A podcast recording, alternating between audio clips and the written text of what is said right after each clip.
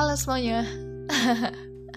Minggu lalu aku baru aja kembali dari short vacation atau lebih tepatnya sih me time. Memberi ruang dan waktu kepada diri sendiri atas apa-apa yang terjadi. And ya, yeah, ini adalah salah satu cara healing proses yang aku lakukan. And alhamdulillah selama di sana juga aku dapat satu ilham yang aku tuliskan di podcast ini. So, mari kita dengarkan.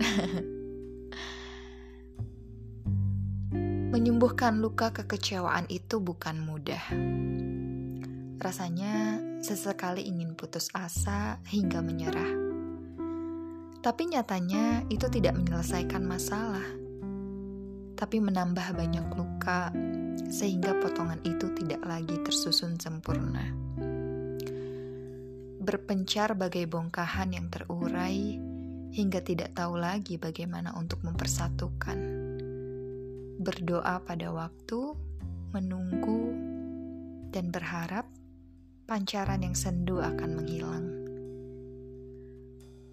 Proses penyembuhan pada diri tidak pernah lekang, hingga akhirnya aku merasa telah berkutik lama dengan segala yang terbuang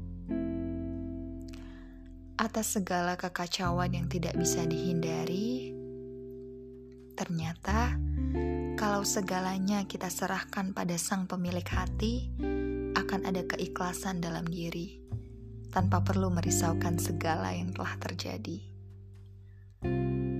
Akan ada satu waktu di mana kita harus menerima, walaupun rasanya pahit untuk dicerna karena menyembuhkan bukan seperti membalik telapak tangan dengan mudahnya, tapi perlu adaptasi pada sesuatu yang belum dikenal pasti. Perlu waktu pada segalanya yang berakhir buntu. Perlu penerimaan pada semua yang tidak berujung kenyamanan. Dan akan ada kekecewaan di setiap usaha yang tidak berjalan lancar. Dan pada akhirnya aku menemukan bahwa apa-apa yang terjadi pasti punya pelajaran yang diberi.